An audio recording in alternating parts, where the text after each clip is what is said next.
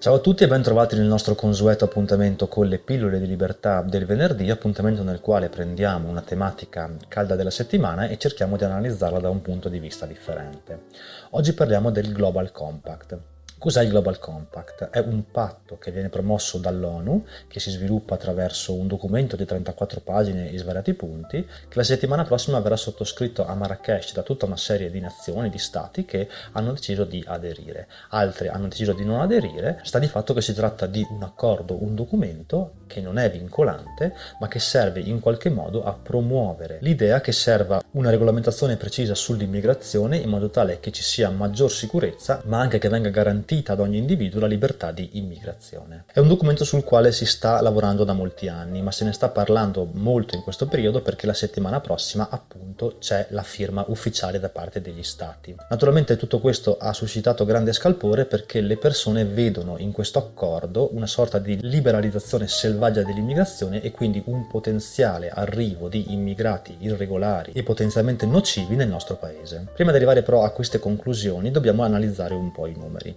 Nel mondo ci sono circa 280 milioni di immigrati, ma la maggior parte di loro sono persone che si spostano per necessità lavorative. Dovete sapere infatti che soltanto il 10% degli immigrati sono persone che scappano da guerre o che scappano da governi tiranno che non permettono loro di avere un futuro felice nel loro paese.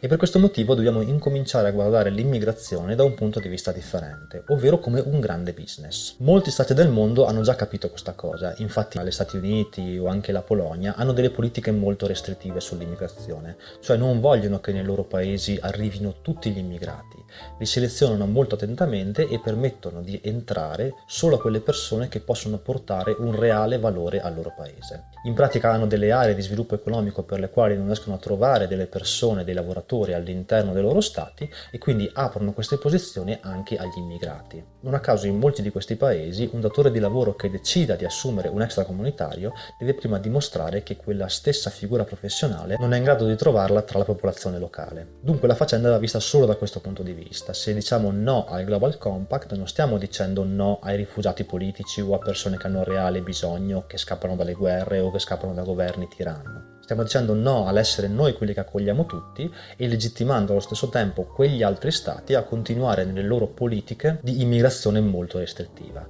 Non a caso l'America, la Polonia e l'Australia hanno già dichiarato che non firmeranno questo patto.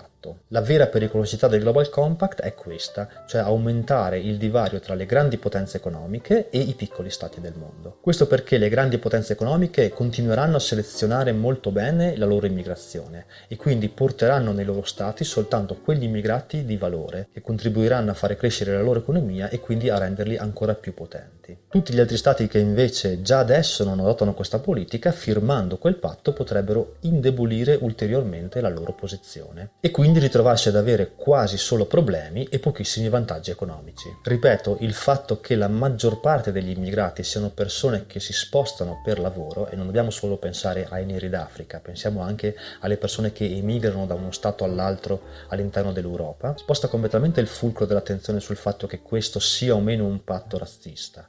Di fatto non lo è, è solo una questione puramente economica. Dunque la settimana prossima vedremo che scelta prenderà l'Italia. Pare che il governo in generale sia contro questa decisione, cioè contro l'idea di firmare questo patto, ma di fatto noi cittadini possiamo far sentire la nostra voce, fare un po' di informazione, ma poi saranno i nostri politici che prenderanno la decisione finale. Bene, io con questa pillola di libertà spero di avervi dato una visione chiara e pulita della questione, di quali sono i rischi che si corrono andando in una o nell'altra direzione. Come sempre vi ringrazio tantissimo per essere stati con me e noi con questo appuntamento ci vediamo venerdì prossimo.